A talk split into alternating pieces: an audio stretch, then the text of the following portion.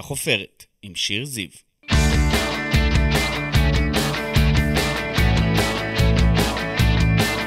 איזה כיף שאתם פה, אני שיר זיו, אשת תקשורת ומרצה, ואתם איתנו בחופרת, הפודקאסט שלי שבו נשוחח ונחפור עם אנשים מפורסמים מתחומי התרבות, התיאטרון, המוזיקה, הספורט ומהרשתות החברתיות. נגלה עליהם הרבה דברים חדשים ומרתקים, אז קדימה, בואו נתחיל. מולי יושב טל קלאי, אבל סביר להניח שאתם מכירים אותו כמלכת הדרג המפורסמת והאהובה בישראל, תלולה בונט. בגיל 16 טל הפך לתלולה, ואיתה הוא הופיע על מאות במות בארץ וברחבי העולם, השתתף בתוכניות טלוויזיה, פסטיבלים, מצעדים ומופעים. במקביל, שיחק בתיאטרון ובקולנוע, בנה קריירה כשחקן, והיום הוא כאן איתנו לשיחה להט"ב, דרג, תיאטרון ועל ההצגה דניאל בעלי, בה הוא מככב בימים אלו בהבימה ובתיאטרון המשולש. זה בעצם קופרודוקציה של תיאטרון המשולש בשיתוף עם הבימה 4. הבימה, תודה רבה שבאת אלינו. תודה לך שהזמנת. מה שלומך היום? האמת שנהדר, אנחנו ככה אחרי אירועי שבוע הגאווה. שככה זה היה, אני תמיד אומר שאני מרגיש כמו ציפי שוויד ביום עצמאות 86, רצה מבמה לבמה, ככה... מתיש. היה מתיש, והמזג אוויר לא עזר לזה. חם מאוד. אבל... עם כל האיפור והנצנצים. כן, אתה מתחיל בתור היפה ומסיים בתור החיה, זה לא פשוט בכלל. כשאתה הולך ככה ברחוב, מזהים אותך, טל? ככה?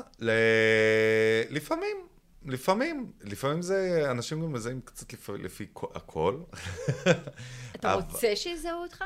זה חשוב כאילו להיות מפורסם? זה, איך אומרת נינה בשחף, עם השנים למדתי שמה שחשוב זה לא התהילה והזוהר, אלא באמת לעבוד ולעשות ולשאת את הצלב ולהמשיך הלאה באמונה.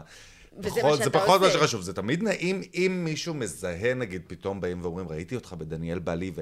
משתפים קצת מה זה עשה להם החוויה, אז יש בזה משהו מאוד מאוד מאוד נעים. נולדת וגדלת בירושלים, בן לשושלת מפוארת משפחת ילין, תלמה היא סבתא רבתא? סבתא רבא, כן. אוקיי. אמא של סבתא. ואתה באמת ככה מרגיש מחובר היום לשושלת הזו?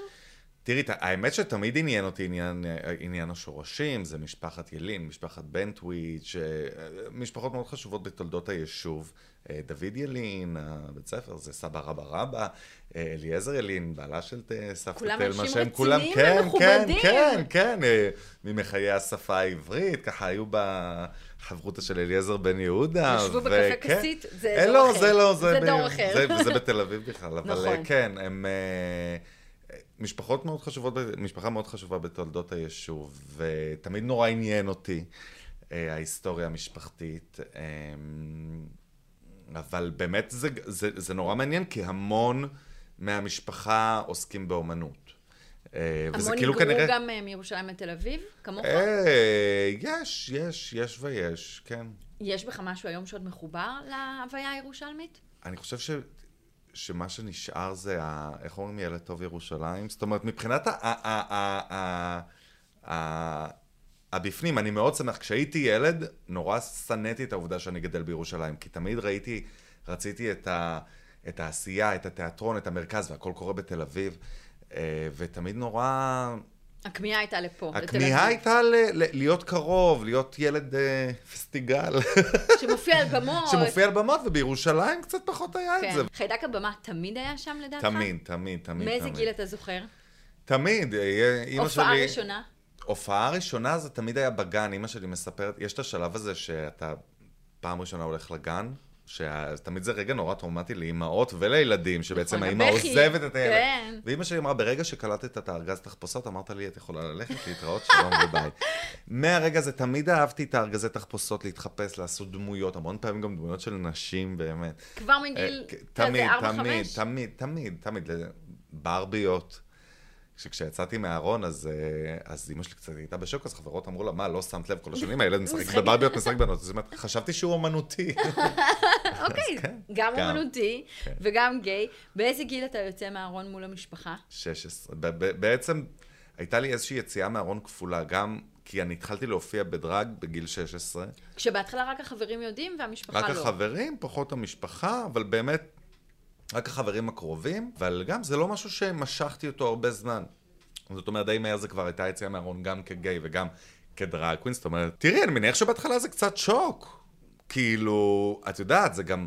בואי נגיד שזה בימים שנות 2000 המוקדמות מאוד, ממש שנת 2000, תעשי חשבון בין כמה אני, אבל לא היה כמו היום ייצוג להטבקי בטלוויזיה, לא היו אומנים מחוץ לארון, זאת אומרת, כשרצו להביא בתוכניות טלוויזיה דמות גאה, היו מביאים את זלמן שושי. כן, אחר כך מיקי בוגנים אולי. לא, אבל זה בשלב גם הרבה יותר מאוחר, זאת אומרת, עד אז גייז היו נתפסים רק במה שמתחבר לגני עצמאות, סמים, לאיידס. זה מה שאני רז. אז מן הסתם אני מנסה לשים את עצמי בנעליים של ההורים שלי או של הורים אחרים, שבאמת זה נשמע מאוד מפחיד. גם לא רק שהילד הוא גיי, הוא גם מסתובב במועדונים, הוא מתחפש לי, מה קורה פה? הוא רוצה להיות אישה או לא רוצה להיות אישה? מה זה דרג? מה זה טרנסג'נדר? מה ההבדל פה? הרגשת שהם מתביישים באיזשהו אופן? לא, האמת שאבא שלי, הדבר הראשון שהוא אמר לי זה, הכל בסדר, אוהבים אותך, אבא שלי, וכאילו... איזה יופי. והיה מתקן לי נעלי עקב כשהן היו נשברות. וגם, ואמא שלי, הם ישר באו, לא לקח הרבה זמן שהם כבר הגיעו לראות הופעות, והבינו שזו אומנות, שאני עוסק פה באומנות במה שמשמחת אנשים, שעושה טוב לאנשים, והם מאוד מאוד גאים. שהתגובה שלהם היא באמת לא מובנת מאליה בשום רמה. מאוד לא, לכן אני אומר, לכן גם מה שנקרא גאווה במערכה הראשונה, היא גם במערכה השנייה, אני מאוד שמח ומרגיש בר מזל שנולדתי למשפחה שנולדתי. ושזו התגובה שזכית לה. נכון. מתי אתה ככה מתחיל להופיע באמת במועדונים, עם התלבושת, עם השם, עם... גיל 16.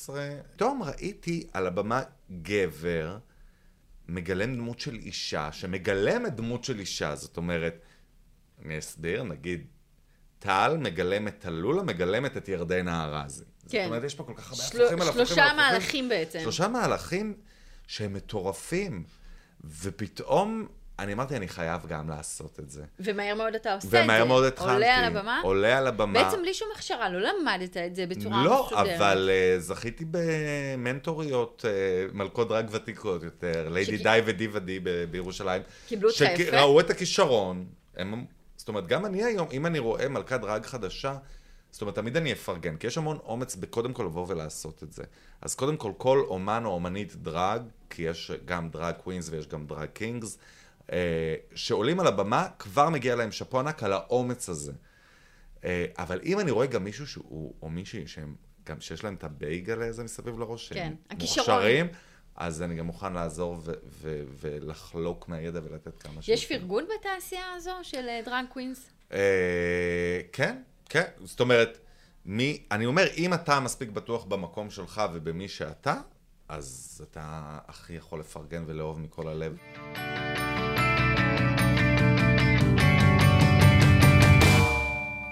אתה לא מרגיש שמתפקידך לחנך אנשים, זאת אומרת, נגיד להיכנס לכיתות ולדבר איתם?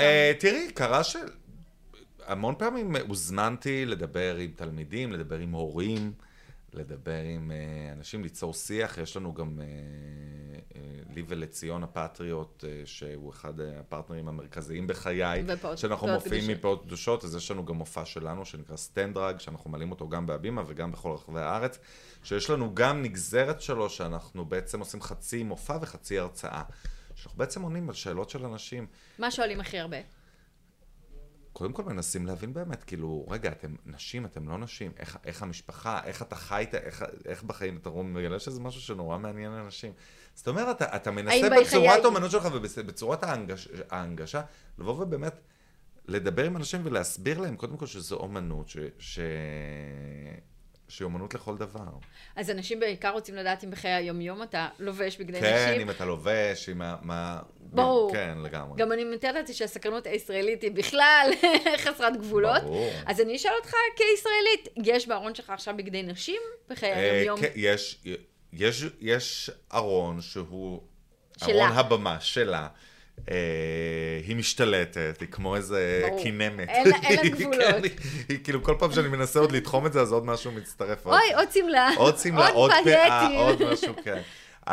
והארון שלך של טל. כן, אבל הארון שלי הוא של היום-יום, כמו שאת רואה גם ביום-יום, אני לא איזה... מאוד מוחצנת. פיליפ קרקורוב כזה שמסתובב עם... לא. לא, אני מאוד סולידי, אני גם מאוד אוהב את זה. אז יש פה איזה פיצול אישיות? כלשהו. תראי, אני חושב שיש איזשהו עניין עם כשחקן גם שאתה, המון פעמים בהצגות, אתה משחק דמות, ואתה משחק אותה, נגיד עכשיו בקזבלן אנחנו בהצגה 110, אז אני משחק אותה, ואני יודע שיהיו עוד איזה 100 הצגות, 200, לא יודע, ובאיזשהו שלב אני אפרד מהדמות הזאת, מיאנוש הסנדלר ההונגרי, ואני אפרד ממנו, תמשיך על הדמות הבאה. אבל פה זה קצת בדומה לדמויות, לשחקנים שהיו משחקים בקומדיה דלארטה, שהם היו מתמקצעים בדמות אחת כל חייהם, והדמות הזאת הולכת איתי וגדלה איתי, גם מגיל 16, היא גם השתנה איתי, עם מה שאני עובר בחיים, והיא גודלת איתי, והיא מין חלק בלתי נפרד מהחיים שלי, והיא כנראה לנצח גם תהיה. חיתנת גם זוגות כתלולה. כן, הרבנית תלולה. יצא לי לחתן כמה פעמים זוגות. האמת שהזוג הראשון, אני חושב שחיתנתי, היה בכלל זוג סטרייטי. קורה, יש גם כאלה. יש גם כאלה, זה מרגיש שונים. חיתנתי זוג סטרייטים, וזה נורא החמיא לי שהם ביקשו שאני אחתן אותם, ומאז יצא לי לחתן עוד כמה זוגות, וממש עכשיו באירועי הגאווה, חיתנתי, עיריית תל אביב יפו, שוב הוכיחה את עצמה, כאילו אני חושב באחד המקומות המדהימים לחיות בהם. ארגנו חתונה קולקטיבית של 7 זוגות, של אנשים שבאו ואני בעצם חיתנתי אותם, והם בעצם העירייה רשמה אותם כמוכרים על ידי העירייה כזוגות. וזה היה אירוע מאוד מאוד מאוד מרגש. טל, אנחנו שומעים על עוד ועוד יציאות מהארון של מפורסמים, משרית חדד, אנשי חדשות ואחרים. זה עושה טוב לקהילה? ברור, תראי, כמו שאמרתי קודם, כשאני גדלתי, לא היו דוגמאות לאנשים בבתים, דוגמאות להטבקים במדיה או בחברה בכלל.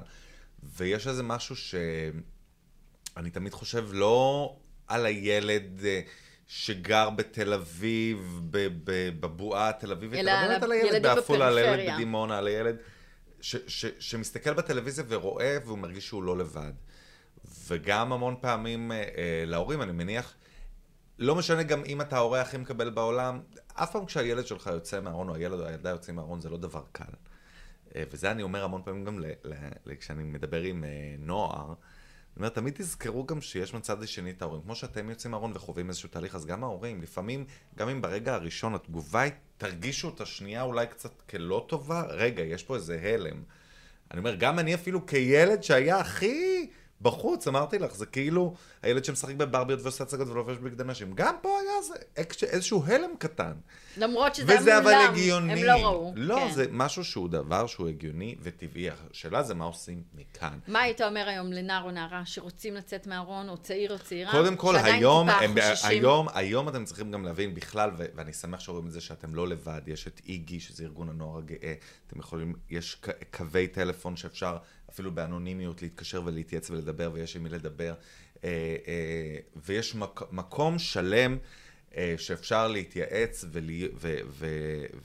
ולמצוא את עצמך ולמצוא אוזן קשבת, שזה דבר שלא כל כך היה. אתה חושש שהמקולות דתיים קצת קיצוניים שאולי ייקחו אותנו אחורה מבחינת הזכויות של הקהילה הגאה? בטח, תראי, כבר אנחנו למדים גם תמיד קל להגיד, את יודעת, פה זה לא יקרה, כאן זה לא יקרה, אבל הטרגדיות הכי גדולות בעולם, בלי לנקוב באירועים ספציפיים, קרו ואנשים אמרו, זה לא יקרה, שום דבר לא קרה, הכל בסדר. אתה חרד? כן, כן. תראי, אני לא חושב שאנחנו, אני חושב שבכלל, כחברה, משהו פה מאוד עצוב קורה. משהו מאוד מפחיד קורה. זאת אומרת, השסע בתוך החברה, זה שממרידים את האנשים, את החברה בתוך עצמה. כן, אתה מסתכל עליהם ואתה רואה... זאת אומרת, מה קמנו? איך קמנו? נכון. אתה רואה אותנו כשבטים? אני רואה נגיד את מה שאנחנו עושים, המון אנשים שואלים אותי, מה הרלוונטיות בקזבלן שאנחנו עושים בהבימה? ויש משהו בקזבלן, במחזה, שאיזשהו מסר שאומר שרק ביחד אפשר, שברגע שאתה תוחם את עצמך, וברגע שאתה מסית ומקבע ואומר, הוא מרוקאי, הוא פולני, הוא רוסי, הוא זה, או דברים כאלה, לזכור שכולנו בסופו של דבר יכולים רק ביחד, והמדינה הזאת הוקמה רק מהביחד הזה. אתה מרגיש ישראלי? אתה מרגיש פטריוט? אני מרגיש, אני לא רואה את עצמי חי באף מקום אחר.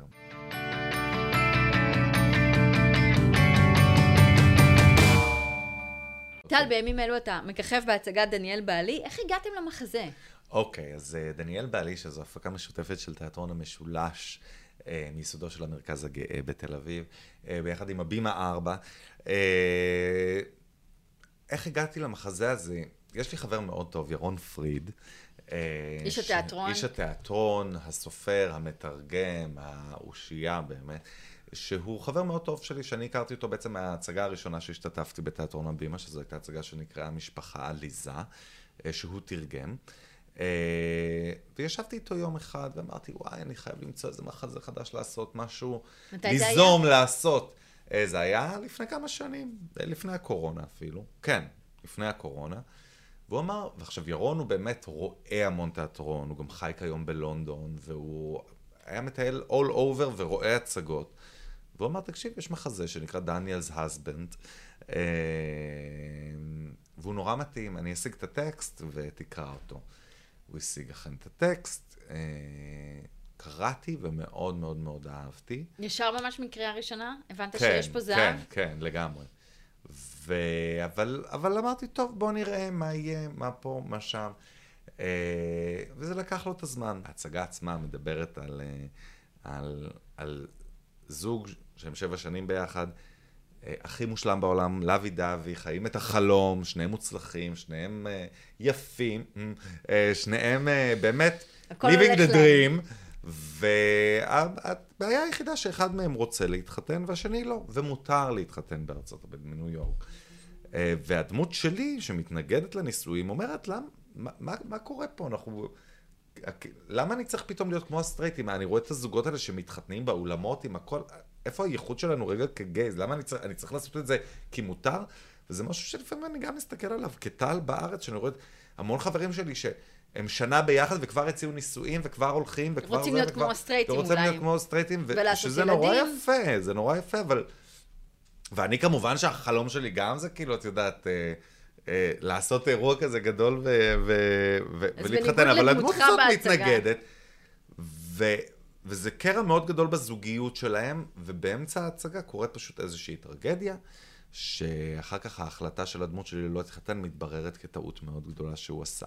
עשית לנו ספוילר קטן. כן, ירון תרגם את המחזה, הוא ישב אצלי עדיין במגירה, ואז ירון, אותו ירון, הזמין אותי לבוא לראות איתו הצגה של תיאטרון המשולש, אני לא הכרתי אותם. תיאטרון המשולש זה תיאטרון שהוקם על ידי 3 במאים צעירים, יובל קורן, אמיר רודנישמן ורום רזניק, ואני באתי לראות את ההצגה האחד של רום רזניק, שהוא כתב וביים, זה היה בצוותא 2, ואני פשוט עף לי המוח. אני ראיתי תיאטרון מדהים ויפה וחדשני וכל כך נפלא, שאני פשוט ניגשתי אל רום, בסוף ההצגה ואמרתי לו, שלום, נעים מאוד, קוראים לי טל קלאי, ויש לי מחזה לשלוח אליך, כי אתה הולך לביים אותו. וכך היה. וכך היה. איזה יופי. אז בואו נדבר שנייה על הקאסט, גילת אנקורי, גיל וייס, איתי, אורי וליאור זוהר, נכון? כן, איתי, אורי, בדאבל עם נדב תום ארצ'יק. וכל אלה מופיעים איתך על הבמה. נכון. איך הקאסט? איך הקאסט? תגיד את האמת. תקשיבי, זה קאסט מתנה. הקאסט משפחה. הקאסט משפחה. לא, הקאסט נהדר, תראי. עם גילת אנקורי מאוד התחברתם. תקשיבי. למרות שהיא הפותנת. גילת אנקורי שבהצגה אנחנו בעצם סוג של אויבים. מראים. אני חושב, אחת המתנות הגדולות שכשחקן קיבלתי במקצוע הזה. אני בכלל התאהבתי בה. כי כשאני ורום ישבנו והתחלנו לחשוב על מי ישחק בהצגה, אז עלו כל מיני שמות ופנינו לכל מיני שחקניות. פנינו לכל מיני שחקניות, ואני מההתחלה אמרתי לו, גילת אנקורי, גילת אנקורי. עכשיו, לא עבדתי איתה בחיים. פעם אחת נפגשתי איתה מקצועית, וזה היה בקריאה, שחברה טובה של ענת ברזילה כתבה מחזה לחג המחזמר, והיא כחברה באה ועשתה לה טובה בקריאה, וקראה את הוראות הבמה. אוקיי. ואני בחיים שלי לא ראיתי מחויבות כזאת, רצינות כזאת, טוטליות כזאת, שכל כך היה אכפת לה מזה, שאמרתי, אני חייב לעבוד עם האישה הזאת. המחזה נוגע בעומקם של דילמות מהותיות בקהילה, הזכויות של זוגות להט"בים, השוואה לסטרייטים, גם הייתה זוגיות עם פער גילאים גדול, יציאה מהארון, יחסים בתוך המשפחה. וגם יחסי הורים ילדים בכלל. כן, הנה, יחסים בתוך המשפחה. כל הדברים האלה ככה, המחזה נוגע בהם. לקחת משם משהו מההצגה לחיים שלך? כל הקונפליקטים האלה? תראי, המון פעמים, המחזה הוא באמת נוגע, מייקל מקיבר, המחזאי, הוא מצליח באמת בצורה גאונית בעיניי. א', ליצור מחזה שכל הדמויות בו, כאילו יש 5 דמויות, אבל שכל הדמויות, כל דמות בפני עצמה היא עולם מלא, באיזשהו רצף כזה נורא יפה, הוא מצליח באמת ליצוק המון תוכן. נכון, המון שאלות, המון שאלות, המון מקומות. אז אני שואלת אם לקחת אותן לחיים שלך. בטח. כן מעניינת אותי מאוד השאלה, ובאמת יש הרבה מאוד קונפליקטים נוספים, אבל ההשוואה הזאת לסטרייטים, הרצון המאוד גדול, שאנחנו בעיקר רואים אותו, אני חושבת בישראל, כי פה המשפחתיות היא הדבר אולי הכי חשוב, אנחנו כל כך אוהבים את המשפחה וחגים עם המשפחה, אז איך זה באמת בקהילה לעשות? הרצון להיות יותר סטרייטים מסטרייטים. תראי, אני חושב שיש פה משהו קודם כל ברצון באמת של הקהילה, קודם כל להיות שווי זכויות. עזבי את כל השאר. עצם זה שאני בן אדם שעשה, שמילא את חובתו האזרחית, a.k.a. שירות צבאי, שירות לאומי. משלם מיסים. משלם מיסים, ועוד, מה זה משלם מיסים? הם ביטוח לאומי ומס הכנסה, זה השותפים הבכירים בעסק שלי, זאת אומרת, את... הם יודעים לקחת. הם יודעים לקחת, יפה מאוד. אתה משלם, את כל מה שצריך לשלם, אתה משלם כמו כל אזרח אחר, אפילו יותר מהרבה אזרחים. ואז אתה שואל מה אני יכול לקבל פה. אבל רגע, אם יש לי בן זוג, שאני חי איתו, שאנחנו, יש בינינו אהבה, שאנחנו בית בישראל, למה אין לנו את הזכויות שיש לכל זוג אחר? למה? כי אנחנו מאותו מין. אז זה זכויות כלכליות, משפטיות? הכל. הכל. כל הזכויות. אם יש לנו ילד, למה צריך ללכת להיאבק בבתי משפט שאנחנו נהיה רשומים כזוג הורים? למה אני צריך לעבור דרך חתחתים, לעשות פונדקאות? בכל חברים שלי שאת הסכומי כסף שהם הוציאו, על פונדקאות, כדי שיהיה להם ילד, כמו כל בית בארץ, למה הם צריכים לנסוע חצי עולם לזה, כדי לעשות את זה, ולא יכולים לעשות את זה כאן. יש לקהילה עוד, המון אנשים אומרים, למה צריך עדיין מצד הגאה, ולמה צריך הכל, כי אנחנו לא חיים פה, הקהילה הגאה, לא חיה פה בשוויון זכויות מלא, ועד שלא יהיה שוויון זכויות מלא, אנחנו נמשיך לצעוד, ונמשיך להפגין, ונמשיך הכל. מה גם כשאתה גדל כמישהו שונה, זאת אומרת, לא ישר, אתה לא נולד ואתה תלולה. יש תהליך. אתה הילד שצחקו עליו שהוא הומו, והילד שהשתמשו, שזיהו, תמיד אני אומר, זיהו עליי שאני גיי, לפני שאני בעצמי ידעתי שאני גיי, אבל תמיד השתמשו בזה נגדי. ובאיזשהו משהו, מה שנקרא מצד הגאווה, אני עומד מול כל אלה שצחקו עליו, ואני אומר, זה אני. מה התפקיד הבא? שאתה חולם עליו? יש משהו בקנה? תראי, קודם כל אני חולם, אני תמיד, אין איזה תפקיד מסוים. כרגע. לא, כן, אין איזה תפקיד שאני יכול להסתכל עכשיו ולהגיד, זה החלום שלי לעשות את התפקיד הזה, או להגיד לך המלט, או לא, אני מאוד, מאוד הולך עם הדברים, כאילו, ומתגלגל איתם, ופתאום פוגש אותם, ומרשה לעצמי לפגוש הפתעות, כמו ההפתעה שירון הזה הביא לי של דניאל בעלי, ועכשיו יש עוד איזה מחזה שככה מדליק אותי עליו. בא לך טלוויזיה, קולנוע? אני מאוד אוהב תיאטרון. זה גם לקח לי המון זמן להבין. אנשים, מה, אתה לא רוצה להיות בטלוויזיה? פחות בוער. אני מאוד נהנה מתיאטרון. המפגש עם הקהל? ועם המפגש עם הקהל, ואני מאוד מאמין אני מאוד נהנה מהבית שלי בתיאטרון הבימה, שזה באמת הבית שלי ב8 שנים האחרונות, ויש שם פשוט, זה ממש משפחה. טל, אני חייבת לשאול, אתה רוצה להתחתן? קודם כל, בשביל להתחתן צריך בן זוג. נכון. אז אתה מוביל אותי ככה לשאלה. אני לא בזוגיות, לא, לא, לא, לא. ומעוניין? בטח. כן. אז לכל המאזינים והמאזינות. לא המאזינות, פחות. לא, פחות. סליחה, זה לא מטעמים, זה לא מטעמים. יכולות לבוא, אבל זה... כן, יכולות לבוא, אבל... זה לא יעזור לכן. ילדים? אני לא רוצה. ועל זה אולי יש פערים? לא. תראי, אם יהיה לי בן זוג שנורא נורא נורא ירצה, אז אני... יש על מה לדבר. אוקיי. אבל כיום אני באמת מסתכל על העולם שלנו, זה שאנחנו פה ומתמודדים עם מה שיש ומנסים לעשות כמה שיותר טוב, זה נהדר. אבל לצערי אני קצת לא אופטימי לגבי המקום שהעולם הזה הולך עליו, המקום שגם המדינה שלנו הולכת עליו. אז בן זוג כן, ולהתחתן כן? ההתחממות הגלובלית, אני הולכת אליו גשם. זה גם נכון. כן, גשם ביוני. לא, משהו נורא מפחיד. ראינו דברים מוזרים. זה בכלל האויבים מחוץ, הכל, הפצצות. בינה מלאכותית. בינה מלאכותית. הכל, משהו קצת מפחיד. טוב, אבל לא להכניס חרדות, מספיק. אז להתחתן בגדול כן, זוגיות בוודאי שכן, ילדים לא כל כך בטוח. מה אתה מאחל לעצמך לשנה הקרובה? אני מאחל לעצמי להמשיך תמיד, תמיד, תמיד, תמיד לעשות את מה שמעניין אותי וכיף לי, ולהמשיך להצליח לגעת בלבבות של אנשים, לשמח אנשים. אני חושב שיש איזשהו חלק מהייעוד שלי בעולם הזה, זה באמת... איך אמרה בריטני ספירס? I was born to make you happy. זה משהו שאני באמת רואה אותו בסוג אומנות שלי גם כתלול הזה. אני רואה המון פעמים שזה מה שזה עושה לאנשים ואיזה שמחה זה עושה לאנשים. זה מה שאני באמת נורא נורא נורא, אני חושב שזה אחד מה... השכר בעולם התיאטרון הוא לא גדול, אבל זה אחד השכר, זה יסולה מחול פז, מה שנקרא. אז בריטני, וגם טל, וגם תלולה, תודה רבה שבאתן כולכם. תודה רבה, ובואו לתיאטרון הבימה, לראות את קזבלן, וגם את דניאל בעלי. ובקרוב גם בספטמבר, את המחזה החדש של רובי פורט שובל, שעוד אין לו שם. כל זה. תודה רבה לך שבאת אלינו, טל קלאי, תודה רבה לאסף קשר, העורך, לנטע פלודרמן, המפיקה, למנהל אולפן, דניאל שפע ולאורחות. אני הייתי שיר זיו. נתראה בחפירה הבאה. תודה רבה.